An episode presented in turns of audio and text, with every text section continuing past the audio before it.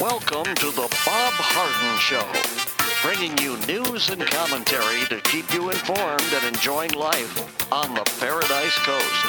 And now, here's your host, Bob Harden. Good morning. Thanks so much for joining us here on the show. It's brought to you in part by the good folks at Johnson's Air Conditioning. Johnson's Air Conditioning is Naples' longest established air conditioning company. The website is johnsons air conditioning dot com. Also by Life in Naples magazine. Be in the know and stay up to date by reading Life in Naples. The website is life in naples dot net. We have terrific guests for today's show, including Keith Flaugh, co-founder of the Florida Citizens Alliance. Sean Flanagan is from Legatum, Legatum Institute. We're talking about uh, the second annual edition of the Prosperity Index for the United States. Seton Motley is the founder and president of Less Government, and Doug Badger is a senior fellow at the Heritage Foundation. We'll be talking about COVID and federalism.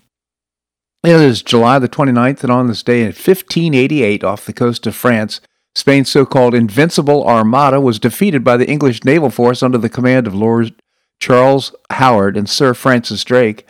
After eight hours of furious fighting, a change in the wind direction prompted the Spanish to break off from the battle and to retreat towards the North Sea. In hopes of invasion crushed, the remnants of the Spanish Armada began a long and difficult journey back to Spain. In the late fifteen eighties, English raids against Spanish commerce and Queen Elizabeth the First's support of the Dutch rebels in the Spanish Netherlands led King Philip the Second of Spain to plan a conquest of England. Pope Sixtus the Fifth gave his blessing to what he called the enterprise of England, which he hoped would bring the Protestant Isle back into the fold of Rome. A giant Spanish invasion fleet was completed by fifteen eighty-seven, but Sir Francis Drake's daring raid on the Armada's supplies in the port of Cadiz uh, delayed the Armada's departure until fifteen eighty-eight in May. On May the nineteenth, the Invincible Armada set sail for Lisbon on a mission to secure the control of the English Channel and transport a Spanish army to the British Isle from Flanders. The fleet was under the command of the Duke of Medina Sidonia and consisted of one hundred thirty ships carrying twenty-five hundred guns, eight thousand seamen, and almost twenty thousand soldiers. The Spanish ships were slower, less well-armed than the English counterparts, but they planned to force boarding actions if the English offered battle, and the superior Spanish infantry would undoubtedly prevail. Delayed by storms that temporarily forced it back into Spain, the Armada did not reach the southern coast of England until July the nineteenth. By that time, the British were ready. On July the twenty-first, the English Navy began bombarding the seven-mile-long line of Spanish ships from a safe distance, taking full advantage of their long-range heavy guns. The Spanish Armada continued to advance during the next few days, but its ranks were thinned by the English assault.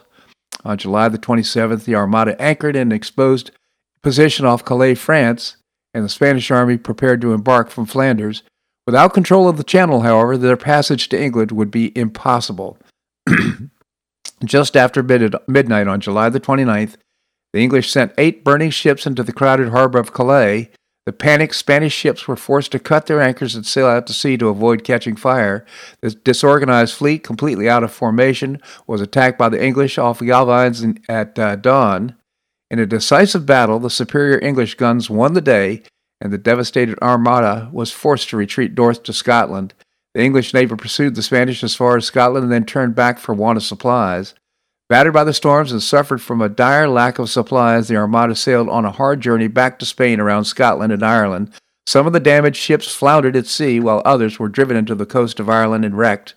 By the time some of the uh, surviving fleet reached Spain in October, half of the Armada's were lost, and some fifteen thousand men had perished.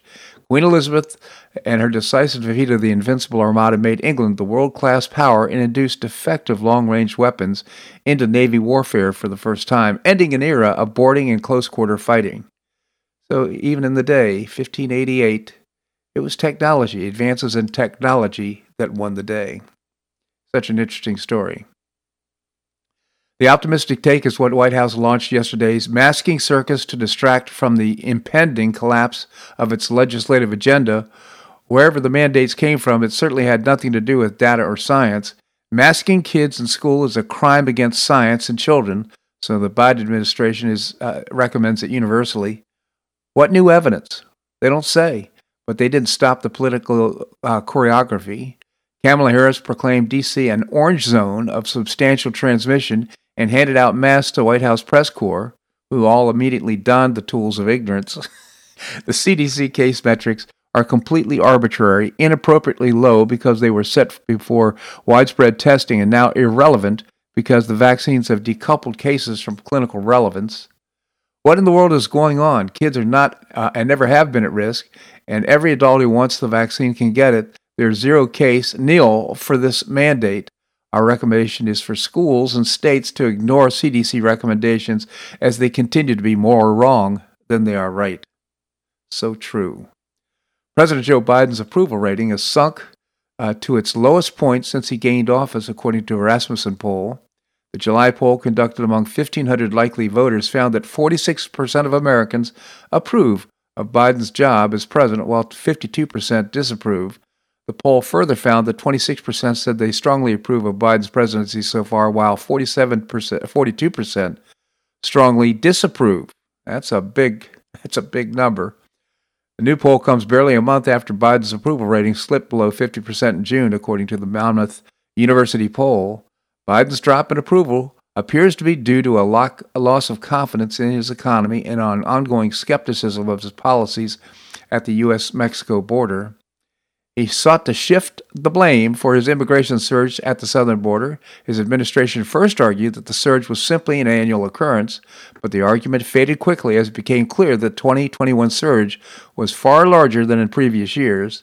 The head of uh, state, both Guatemala and Mexico, have argued that Biden's policies are largely responsible for the wave of immigration. However, Biden, of course, rejects such blame. Popularity going down, that, of course, translated to more difficult uh, to push through uh, his legislation uh, and his agenda.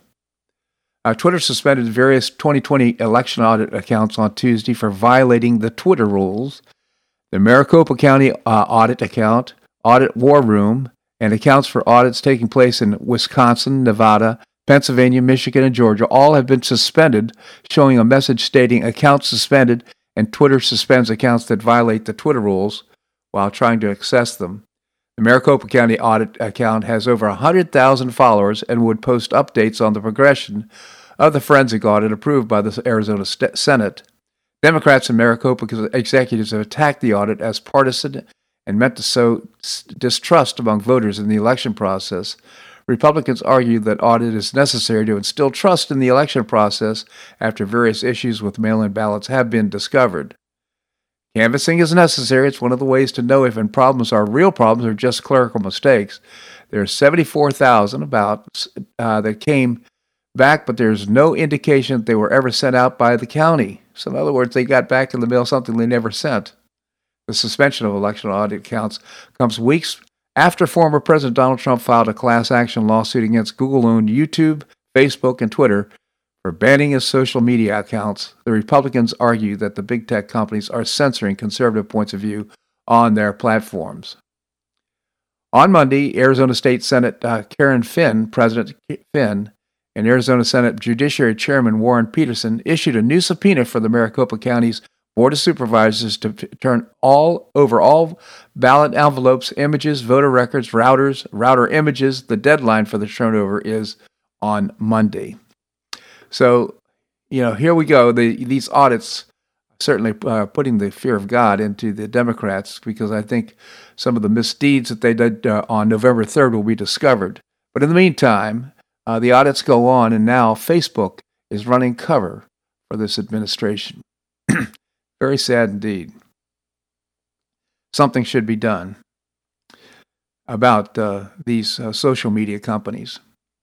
Well, the revolt by parents over critical race theory being taught in schools is now nationwide. It's also so universally unpopular that it threatens to reverse the gains the Democrats made with independent voters last year.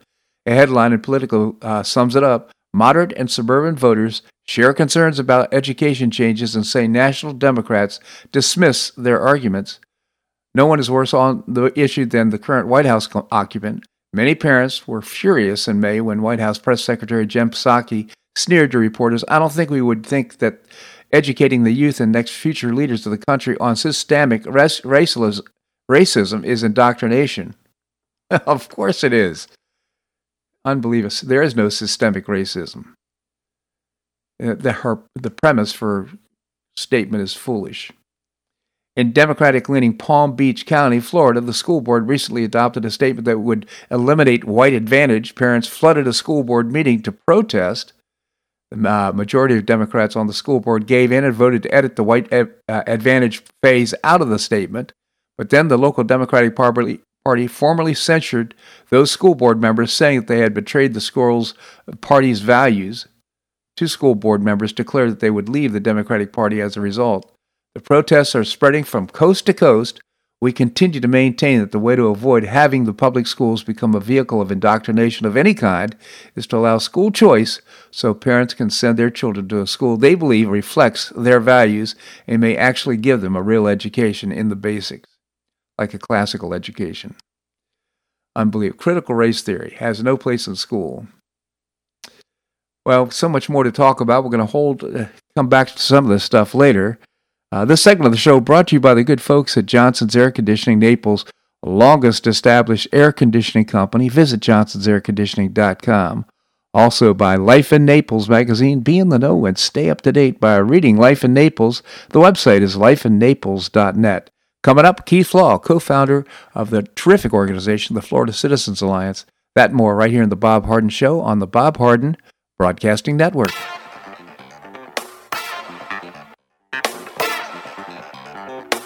Stay tuned for more of the Bob Harden Show here on the Bob Harden Broadcasting Network.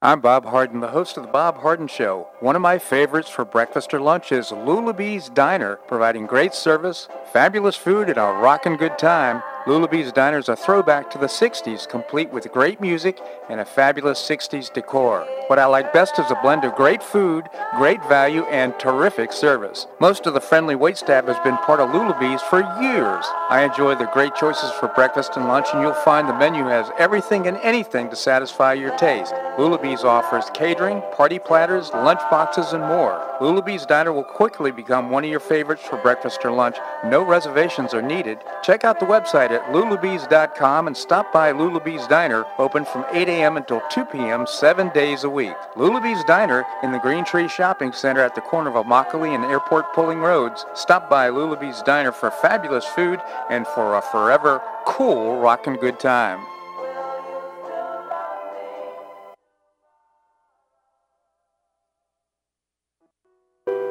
Did you know Saint Matthew's House operates the only emergency homeless shelters in Collier County? Saint Matthew's House provided more than five hundred thousand hot meals to those in need last year, and since two thousand ten, five hundred twenty-seven men and women have graduated from the Saint Matthew's House Justin's Place Addiction Recovery Program. For over thirty years, Saint Matthew's House has provided innovative solutions to fight homelessness, hunger, substance abuse, and poverty in Southwest Florida. And you can help Saint Matthew's House in this life-transforming work by patronizing the Saint Matthew's House thrift stores, Cafe M twenty-five, car wash and detailing center, and award-winning catering operations. For more information, visit s t matthews house dot org. That's s t matthews house dot org. Saint Matthew's House is a five oh one c three not-for-profit organization and does not solicit government funding.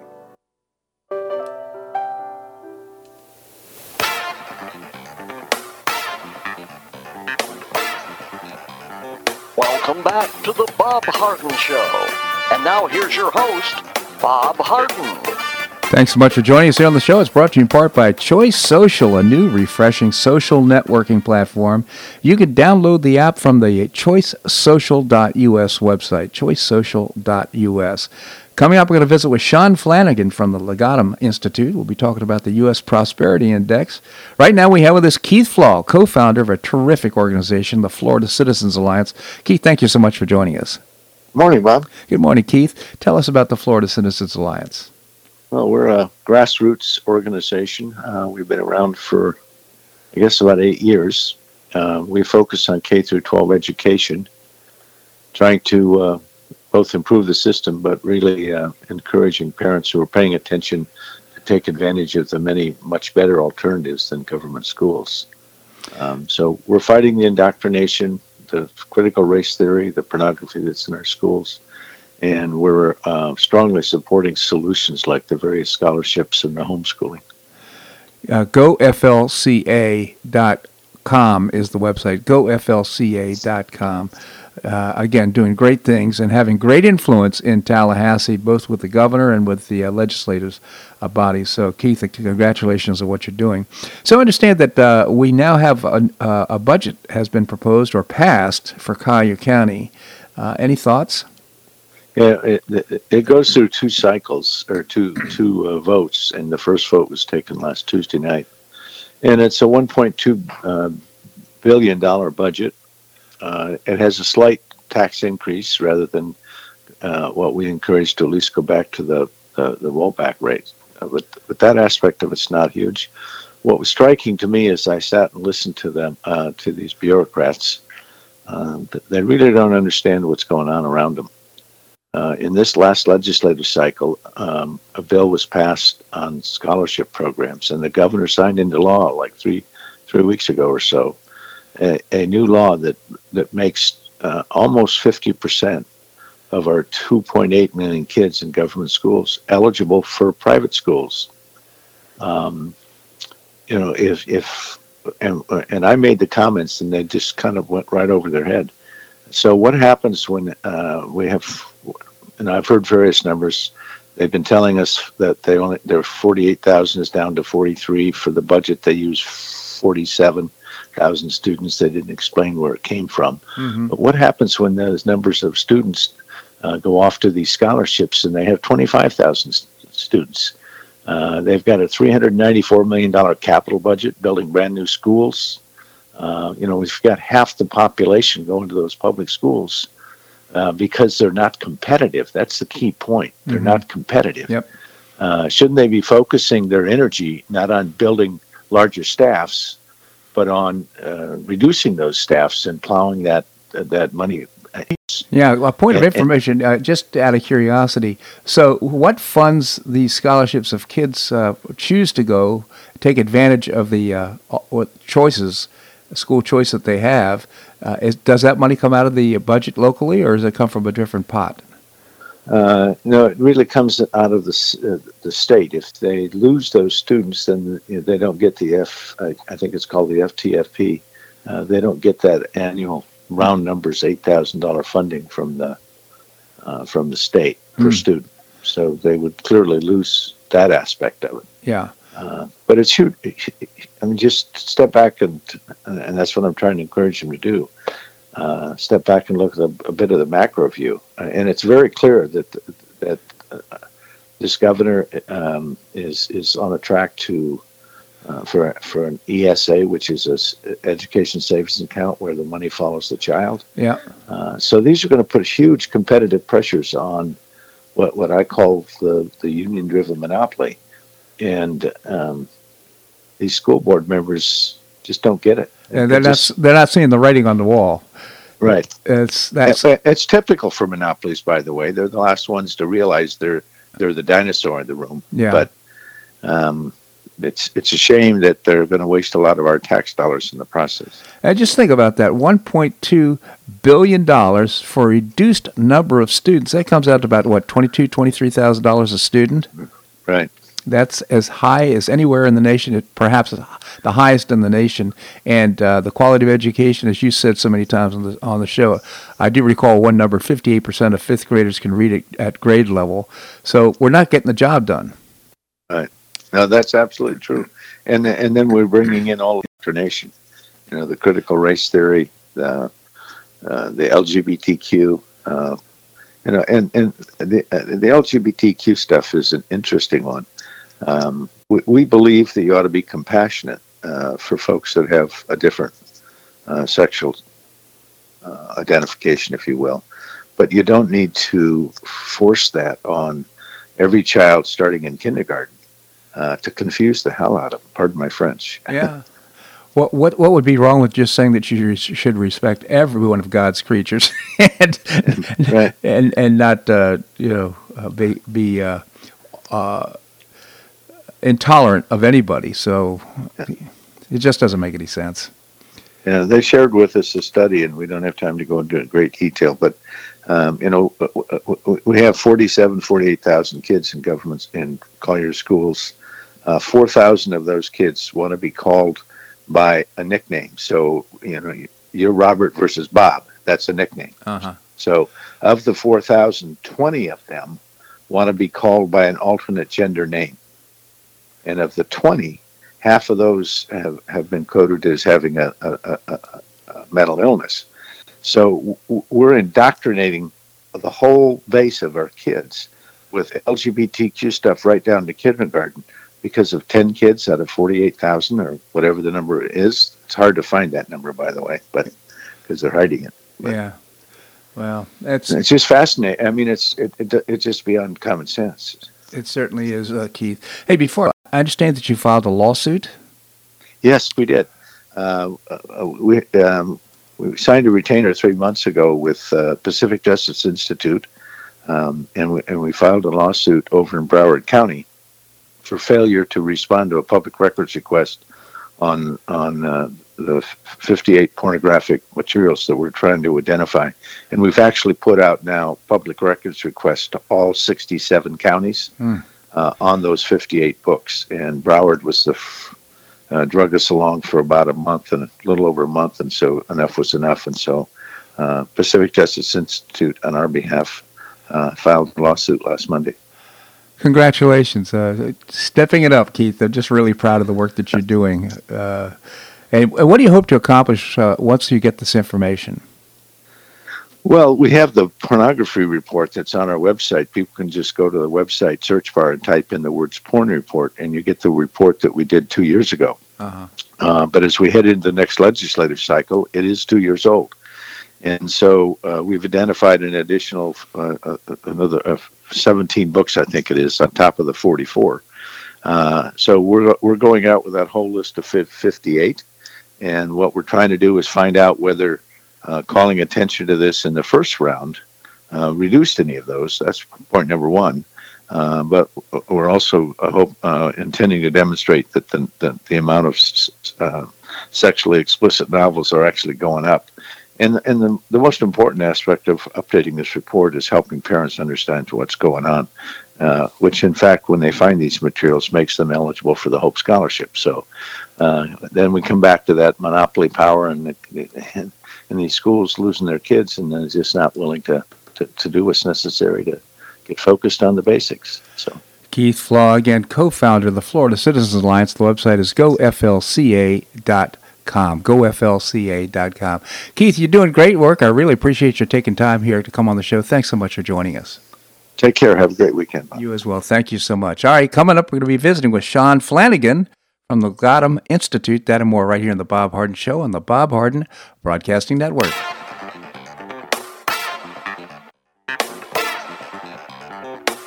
Stay tuned for more of The Bob Harden Show here on the Bob Harden Broadcasting Network.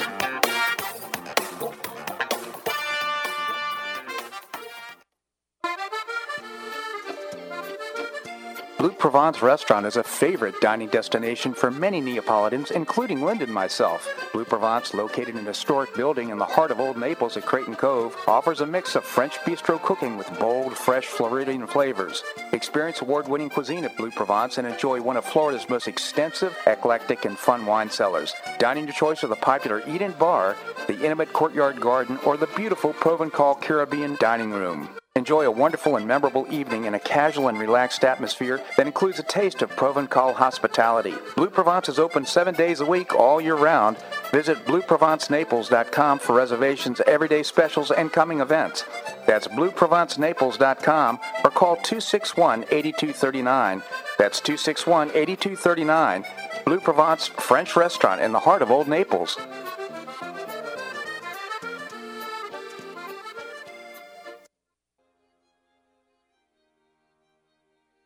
Gulfshire Playhouse is passionately committed to enriching our cultural landscape by producing professional theater to the highest artistic standards and providing unique educational opportunities to folks in a spirit of service, adventure, and excitement.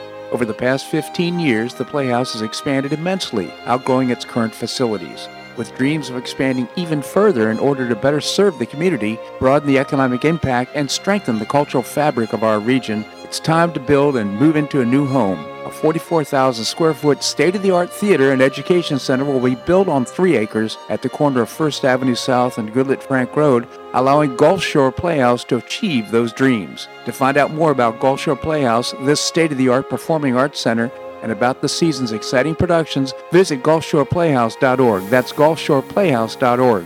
We'll see you at the show.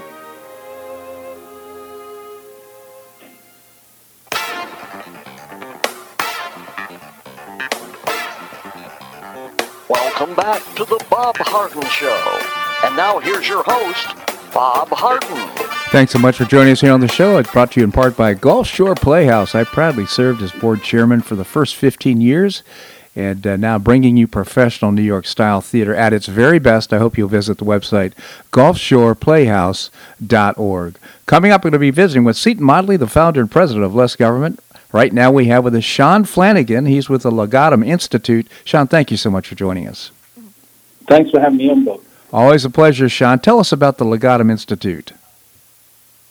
Yeah, so we're, um, we're a global uh, think tank. We're based in London, but with a global remit. Uh, our mission is about helping to create the pathways from poverty to prosperity. And by prosperity, we mean a combination of both economic and social well-being, and it's both of those things working hand in hand to lead to truly flourishing lives. And we, for the past fifteen years, have been measuring that globally uh, across one hundred sixty-seven nations around the world, which covers ninety-nine point four percent of the world's population. But each nation looking at all the different aspects of prosperity and how that's been changing over the past decade. Yeah, very interesting. I've had a chance to review the U S Prosperity Index. And what are some of the metrics uh, that uh, you use to measure prosperity? So we've got three broad domains in the index. Uh, inclusive societies, open economies, and empowered people. Uh, within inclusive societies, here we're looking at the things that are necessary to create a cohesive society, uh, and those things that can destabilize the society. So we look at things like safety and security, personal freedom, governance, and social capital. The open economies looks at all of those aspects that are needed to create a strong economy. So here we're looking at a strong business environment, you know, being able to access finance, good rates of startup entrepreneurship, but also having the right infrastructure in terms of, you know, good communications, transport, uh, as well as uh, resources, electricity and water. And then finally, the empowered people domain is the lived experience. And here we're looking at things like people's living conditions, Uh, their health, uh, education, and the natural environment. So across all of these things, which are underpinned by, in our global index, two hundred ninety-nine indicators, uh, all from sort of publicly available sources. In the U S index, it's slightly different. We're using data that's available state by state, um, but capturing the same aspects. And in there, we've got two hundred fifteen indicators. Within the state and county level index. Yeah, very thorough indeed. It's extremely thorough. Now, uh, before we talk about the U S index, how does how are we doing in, uh, in the world? So the U S ranks, interestingly, eighteenth uh, overall for prosperity out of one hundred sixty-seven nations. It's three or four paces behind the U K. I can promise there's no massaging of the data there. Uh, but interestingly, when you look at the open economies domain, which is one of the three domains of the index, the U S, as you'd expect, uh, you know, is in, uh, ranked seventh in the world. Uh, it's got a very strong and open economy. Uh, but when you look at some of the other broader aspects of prosperity, and we believe this is important, often prosperity is purely considered in economic terms, but we believe it's much broader. And when you look at things like health and safety and security, uh, so the U S ranked sixty-sixth for safety and security globally and fifty-ninth for health. And so those two sort of slightly weaker performances on those two pillars pulls the the U S down to eighteenth overall. That's so ironic. We spend so much money on healthcare, and we rank so poorly in terms of results or uh, on the on the index.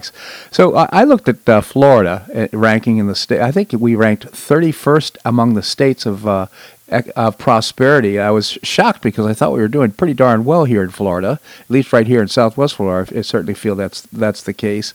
Uh, And then I think I think I read that Massachusetts was number one. That's correct. Yeah. Yeah, that's so interesting to me because it, it, it defies it defies um, common sense, if you if you will. So maybe you could explain to why the disparity there and, and, and how this happens. What is it about Massachusetts that makes it so attractive?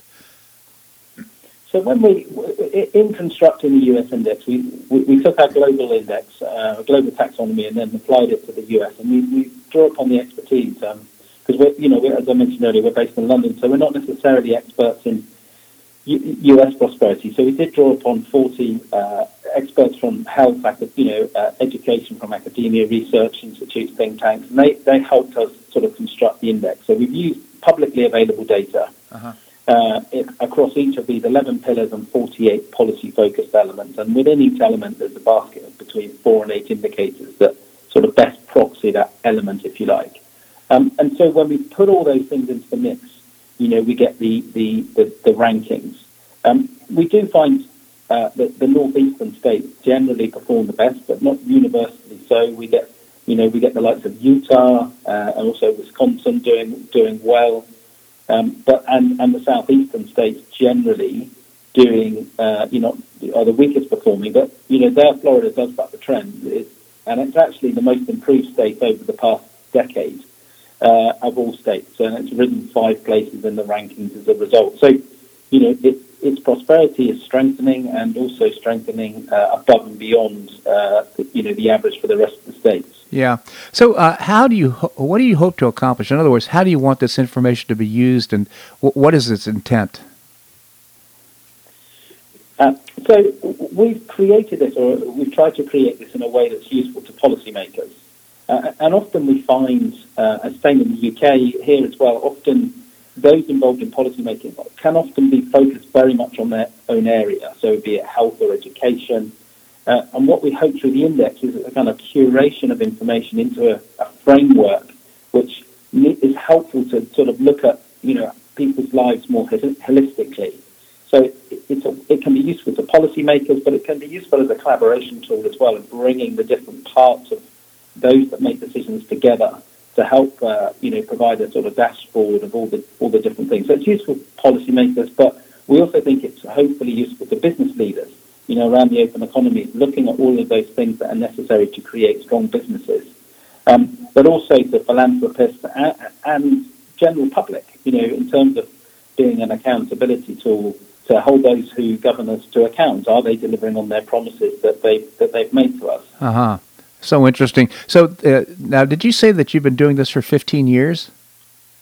The global index, yeah, we've been doing, we're, we're doing, we're currently convening our fifteenth Uh, Global Prosperity Index, which will be published in, in November. This is our third year of doing the uh, U S index, um, and we did, when we first published in two thousand nineteen, it was state by state. Last year, we introduced the county level index for, for twelve, uh, eight selected states, sorry, and this year we've added four more states, so including Florida. So we've now got the county level index for the sixty-seven counties in Florida as well. And, and that's really important, I think, because, you know, places like Florida are huge. Uh, contain a large, you know, large population base, very diverse, different communities, and you know when you look at the index and see how prosperity uh, in Florida translates across the counties, it does vary very significantly, and that that we again think that's useful information to, to inform the best policies. It most definitely is. I'm going to refer our listeners to your website, Legatum Institute, one word, L E G A T U M, Legatum Institute uh, dot. Uh, what is it? Uh, U S dot com, I guess it is. Legatum Institute dot com. And uh, just take a look at this uh, Prosperity Index, U S Prosperity Index. It's really, really interesting and uh, a lot of great information. Sean, I just genuinely appreciate you coming on the show. Thank you so much for joining us. Bob, that's funny. Just, just to mention, um, people can go to our main website, or there is actually a dedicated website for the index, U S prosperity dot net. U S prosperity dot net is the website. Okay, great, Sean. Thank you so much for joining us. Thanks for having me on, Bob. Good to talk to you. My pleasure indeed. All right, coming up, we're going to be visiting with Seton Motley, the founder and president of Less Government. We're going to do that and more right here on The Bob Harden Show on the Bob Harden Broadcasting Network.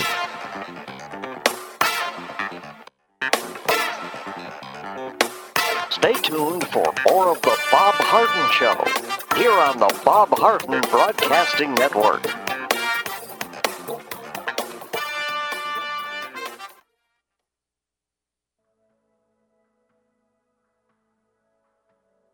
You suffer from joint pain in your shoulders, hips, or knees. I was suffering from debilitating pain in my knees. On a referral, I saw Doctor George Markovich with the Institute for Orthopedic Surgery and Sports Medicine. He successfully treated my symptoms and pain for several months. Finally, having exhausted all alternatives for pain management, Doctor Markovich and I agreed that surgery was my best alternative. Doctor Markovich replaced both of my knees in two thousand six, and I now have full range of motion in both knees, and I have no pain. I now play golf and exercise free of debilitating pain in my knees. Don't suffer needlessly with joint pain. Call orthopedic surgeon Doctor George Markovich with the Institute for Orthopedic Surgery and Sports Medicine at four eight two, five three nine nine. That's four eight two, five three nine nine. He did a great job for me, and he'll help you too.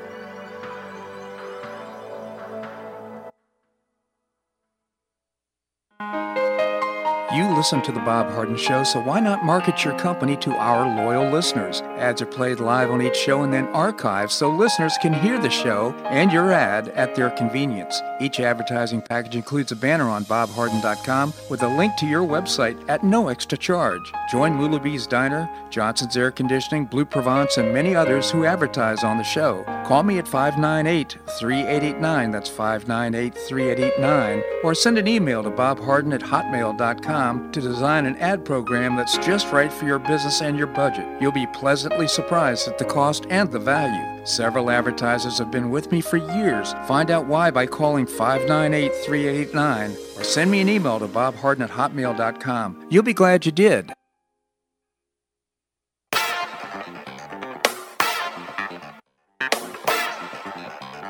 Welcome back to the Bob Harden Show. And now here's your host, Bob Harden. Thanks so much for joining us here on the show. It's brought to you in part by the Foundation for Government Accountability, creating policies and programs to get able-bodied people back to work and uh, off of welfare. The website is go f l c, um, excuse me, uh, the f g a dot com, the f g a dot org rather. Uh, coming up, we're going to be visiting with Doug Badger from the Heritage Foundation. Right now, we have with us Seton Motley. Seton is the founder and president of Less Government. Seton, thank you so much for joining us. Good morning, sir. Good morning, Seton. Tell us about Less Government. Yeah, we exist to reduce the size, scope, of sphere, and influence of government, and it'll be a while. It certainly will. But you're doing some great work, Seton, in, in the effort to, and sp- aspiration to do it. So uh, your latest column is D C, the home of ridiculous hearings and terrible ideas. Very timely. Maybe you could tell us about it. Yeah, of course, the, the big talk in political circles these days is the stupid January sixth uh, show trial, where it's completely one-sided, and McC- Kevin McCarthy, the Senate Minority Leader, appointed two Republicans who were actually going to ask real questions like, gee, who killed Ashley Babbitt? Where are the thousands of hours of surveillance tape that the Democrats haven't released? Um, you know, na- hey, Nancy Pelosi, you, as Speaker, you're the boss of the Capitol Police. Why didn't they have more? They asked for more uh, personnel on January sixth. Why didn't you give it to them? Uh, you know, all kinds of good questions. Yeah. That are not going to be asked at this ridiculous sham trial. Right. And one of the other purposes, one of the many purposes this sham trial uh, serves is there are, of course, other congressional hearings going on, and there are, a lot of them are absurd, too. And one of them is there's a two portions of a prospective bill that will cap interest rates that, that loan uh, institutions can charge. Well, as we know, wage and price controls don't work. Uh, if you want, you know, and what you're going to do, just like everything else, is you're going to cause shortages of loans, right? Because you're going to, when you cap wages, you you cause shortages of employees. When you cap gas prices, you cause shortages in gasoline. It's called math. And they're having this hearing today, actually, this morning, ten a.m. Eastern, in the Senate.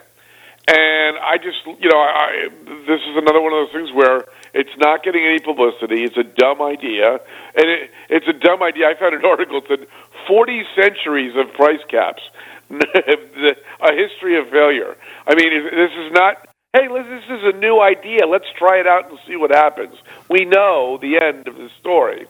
And the Senate is considering it anyway, and they're having a hearing on it, and that hearing is getting no uh, attention because all the attention is going to this ridiculous show trial in the House. Um, and there's this group, the the National Consumer Law Center, and uh, they just been uh, their name had popped up for years, and I finally said, well, they seem to be involved in a lot of things. Well, I I I, I did I researched their website, and the exact same percentage cap that the Senate bill would impose is the exact same percentage cap that the N C L C put in a twenty thirteen quote-unquote study saying this is a great idea. Hmm. So th- this group, which of course, shocker, is funded very lavishly by George Soros. It was actually started with government money uh. in the Great Society in the in the nineteen sixties, L B J's terrible idea of massive, the war on poverty. Guess what? Poverty won. Yeah. um, and now they exist on private funds, but you know, a, a group that's founded with government money is going to be a, a government advocate, and they're advocating for government interest rate caps. And, you know, just to show how influential they are, they write a paper in twenty thirteen mm-hmm. that says, hey, this should be the cap on interest rates. And this is, by the way, they're not the first congressional attempt to do this. There was a twenty nineteen bill with the exact same cap number from the N C L A E C cap report um, that that was proposed and then it didn't get passed. Um, and now here it is back with a Democrat-controlled Senate and a Democrat, I mean, Congress, the House and Senate, and a Democrat president. And th- these uh, th- this this magical N C L C number has reappeared yeah. in the legislation, uh, which means this crazy group may be writing the legislation. Yeah, exactly. Which would so, be a terrible it, idea. Uh, see, I mean, people write a lot of papers. There's a lot, a lot of stuff out there, white papers and so forth by think tanks. But how did this one make it to the top of the pile and to start leading legislation? That's right. That, that's, like you said, there are a lot of organizations issuing a lot, extruding a lot of ideas out there. Right. And this one is, for the second, at least the second Congress in a row. I didn't go back past the one sixteenth. Um, this is, this is currently the one seventeenth. It may have been in previous bills. I don't know. Mm-hmm. But you're right. Two cycles in a row, two Congresses in a row, their magic number appears in legislation sponsored by Democrats. You're right. Of all the Of all the gin joints in all the world, how did this cap rate end up in my bill? Exactly right. And anytime you have George Soros in, in, in the financing of anything, you know it's not good. You know it's it's going to somehow be destructive. It's a terrible idea, yes. It's a terrible idea factory. D C is a terrible idea factory, and they're getting them from a terrible idea uh, institution, the National Consumer Law Center. Yeah, I can't help myself, but just got to mention, you know, quite frankly, in my opinion, uh, Nancy Pelosi orchestrated this entire thing with the Capitol Police, and now she's holding a hearing. She's trying to figure out, well, what's, of course, it's all going to end up deflecting. Uh, you know, you mentioned this, and it's very true. I mean, we've now found out that the alleged plot to kidnap uh, Michigan Governor Whitmer. Yeah. was almost entirely hatched, concocted, and proposed by F B I informants. Yeah, unbelievable. Not, not random whack jobs, but F B I-sponsored whack jobs. Exactly. Seton Motley, and, and, the so fa- that, uh, and, that, and that, of course, begs questions about the January sixth event, exactly. which is, by the way, the only conservative riot in about fifty years. Seton Motley, the founder and president of Less Government. Visit less government dot org. Seton, always appreciate your commentary here on the show. Thank you so much for joining us. Thank you very much, sir. My pleasure indeed. All right, coming up, uh, we're going to be visiting with Doug Badger. He is a senior fellow at the Heritage Foundation. We'll be talking about COVID and federalism. Thank God for federalism now with, with all the things that are going on. We're going to be doing that and more right here on The Bob Harden Show on the Bob Harden Broadcasting Network.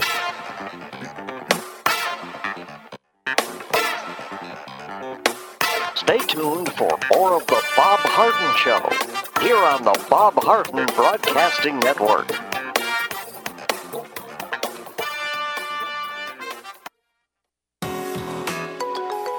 The dining scene in Naples is among the nation's finest. Get a first-hand experience with Naples Culinary Walks. Join a guided food walk with a terrific guide and a small group through elegant Naples neighborhoods known for destination restaurants. In three hours, you'll stop for small plates on your chosen tour. Dining walk choices include morning, afternoon, and evening offerings on Fifth Avenue South, downtown third Street, Waterside, Galleria Shops at Vanderbilt, and more. Prices begin at only forty-six dollars a person, depending on the tour you select. To find out more and to make a reservation, visit naples culinary walks dot com. That's naples culinary walks dot com for a great value and a terrific dining experience.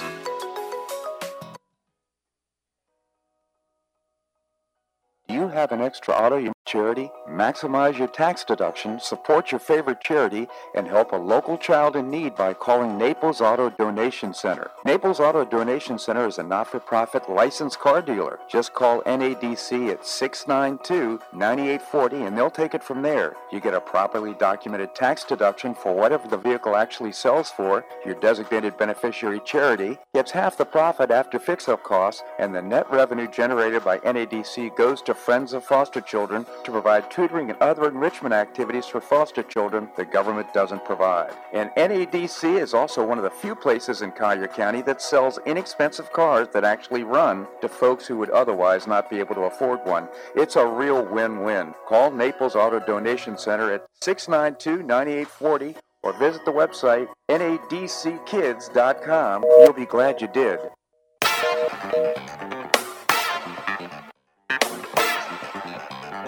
Welcome back to the Bob Harden Show. And now here's your host, Bob Harden. Thanks so much for joining us here on the show. We're providing you news and commentary rooted in a uh, commitment to individual liberty, personal responsibility, and limited government, and the rule of law. We have with us, I hope, uh, Doug Badger. Doug is, uh, is a senior fellow at the Heritage Foundation. Doug, is that you? Doug, are you there? Yeah, Bob, how are you? Good, thank you. I, I picked up the uh, potted you up on the micro on the uh, uh, on the uh, site here, and it it sounded like you'd uh, gone away. So I'm happy you're back. Uh, Doug, by the way, is out of the country right now, and uh, we're just grateful that you're here. So tell us about the Heritage Foundation. Well, the Heritage Foundation was founded in the early seventies as a conservative uh, think tank. You know, we have a lot of groups like the Brookings Institution, the Commonwealth Fund, and probably a dozen others that come at public policy issues from a, a left-wing perspective, certainly a center-left perspective. And the Heritage Foundation tries to present a conservative uh, perspective, grounded in the facts, grounded in data, uh, on matters of public policy. Uh, heritage dot org, I believe, is the website, heritage dot org. Well, you wrote a very interesting piece this week about COVID and federalism. Maybe you could tell us about it. Sure. I, there's a, a lot of thought out there that what's wrong with the U S response to the uh, COVID pandemic is federalism. That is, allowing states and localities to make decisions about things such as mask mandates and school closures and the like. The Journal of the American Medical Association, for example, editorialized that when our collective state relies on speed, efficiency, and unity, federalist ideals fall flat. Uh, divided government creates unnecessary challenges for residents of states that are too slow to act or take up federal policies. Well, the Heritage Foundation believes in constitutional federalism, and the paper that uh, my colleague Bob Moffat and I wrote took a look at the response to uh, the pandemic and found that actually federalism was a strength, not a weakness. You know what, uh, quite frankly, Doug, uh, I, we live in Florida. I am so grateful for federalism, and I'm so grateful for a strong governor who's making, I consider, very, very good decisions under uh, during this COVID uh, pandemic. Uh, right now, uh, the government is preparing to mask everybody up again. They have this a non sequitur of a, of a policy that kids should wear masks, that we should wear masks indoors, in spite of the fact that people have been uh, uh, vaccinated. So uh, to me, I'm just so grateful that we have federalism. It's a, it's a you know, each state's a petri dish in terms of experimentation and uh, doing what they want. And uh, thank goodness we're not being bogged down by federal policy. No, I, I totally agree. I mean, the, the, the assumption of um, people who criticize federalism and say we need more centralization of policy is that the federal government, and in particular the C D C, gets things right. Um, we recount in our paper a whole series of things that the C D C got wrong. Everything from bad data to underestimating the uh, severity of the pandemic, not accepting the Chinese government's word that it was not transmissible from human to human, developing defective tests, and then prohibiting anyone else from bringing tests to market for a period of time. The list goes on and on. You cite most recently, C D C has flip-flopped over the past uh, several days on the issue of whether vaccinated people uh, can go about their business uh, without masks and, and so forth. They've now suddenly come out and said, well, actually, vaccinated people can't do that, and it depends on what area of the country. So C D C hasn't gotten it right. You cite Florida, Governor DeSantis, who often has departed from the C D C recommendations in setting policies for the state. So when we look at the four most popular states, populous states, uh, New York, California, Florida, and Texas, what we see is that the two that deviated most from C D C recommendations, Florida and Texas, had as good or better health outcomes, measured as COVID-related deaths per one hundred thousand persons, and much, much better economic outcomes. California and New York's unemployment rate doubled between the month before the pandemic and, and a year later, and they ranked forty-ninth and fiftieth among the fifty states and District of Columbia in unemployment rates. Florida actually fared quite well. And that's just one measure of the difference in performance by avoiding or deviating from the C D C re- uh, recommendations. Florida avoided long-term school closures that have done inestimable harm to children and brought about other uh, social uh, and um, and really medical adverse outcomes. So absolutely, the federalism has been a strength of the pandemic response. I wish C D C had done a better job, and we're doing a better job right now. But the reality is you need people closest to their elected representatives, state, county, and local officials, uh, to make decisions uh, that understand and, and uh, appreciate the particular circumstances in their communities that federal government really doesn't do a very good job of, of understanding or appreciating. Right, Doug. You know, in, in fact, uh, when I take a look at these, uh, the latest Uh, mandates or, or the uh, opinions coming down from the C D C, uh, it, they defy logic. There seems to be no science at all behind. In other words, it's just uh, shut up and just do it. it's, it's pretty much their. Lo- it would be uh, very reassuring, for example, if uh, Fauci and uh, the C D C would come out and say, "Look, here are the here are the things that are going on. These are the this is the science behind all this, and this is what we recommend." Uh, uh, but uh, it's it seems so politicized.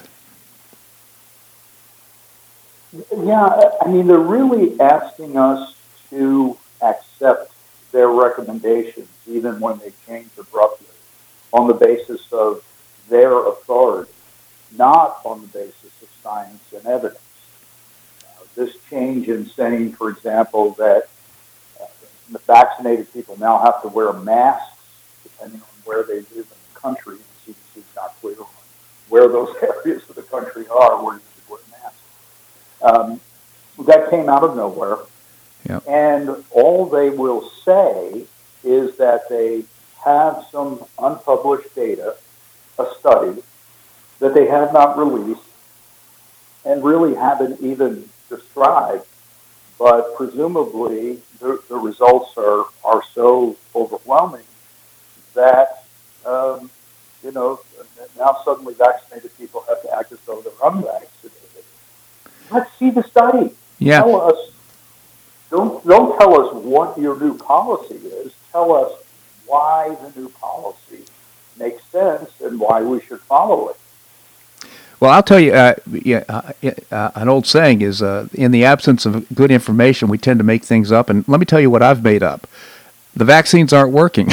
And they're, now they're just kind of in a panic mode trying to figure out, what are we going to do now? Yeah, I mean, all of the published studies on this to date, every one that's actually been peer-reviewed and published in journals, has found that vaccinated people have lower viral loads, that is, they're carrying less virus and therefore are less likely to transmit that virus to others. C D C now has a, has a study, again, someday I suppose we'll see it, that finds the opposite. Yep. That finds that at least with the Delta variant, uh, vaccinated people carry high viral loads. Well, that leads to the question that, that you raised. What does this mean about the efficacy of vaccines? C D C doesn't track so-called breakthrough infections, cases where people who are fully vaccinated uh, get the disease anyway. Um, so we don't know the extent to which these are occurring.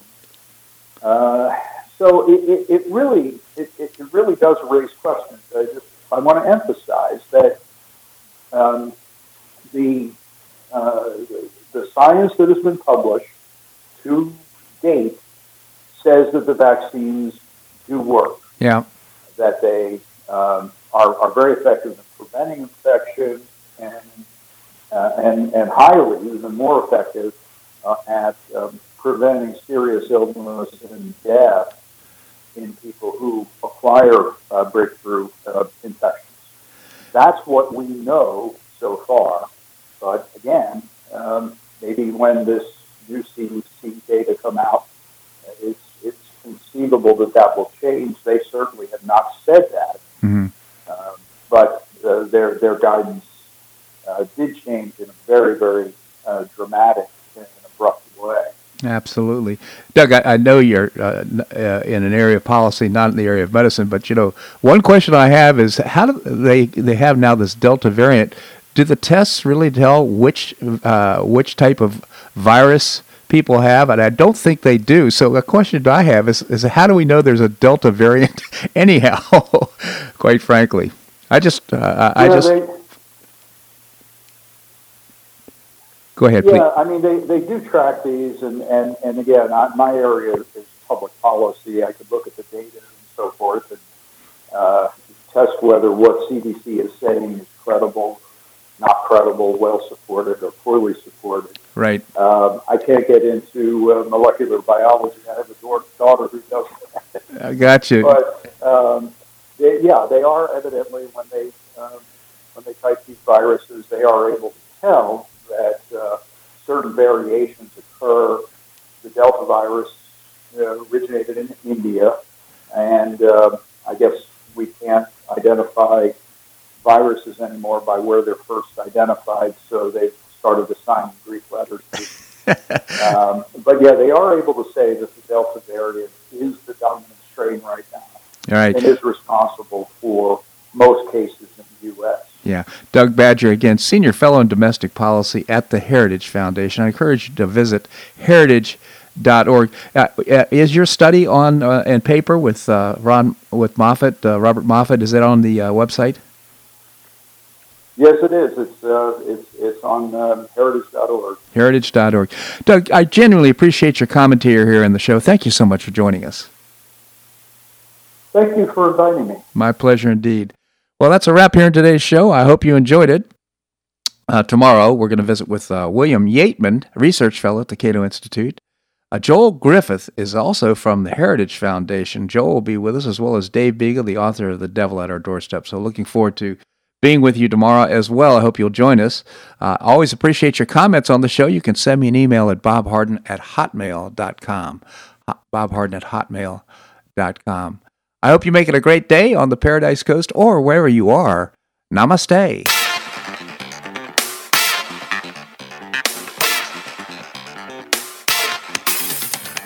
Thanks so much for listening to The Bob Harden Show on the Bob Harden Broadcasting Network. For more information and audio files of previous shows, visit w w w dot bob harden dot com.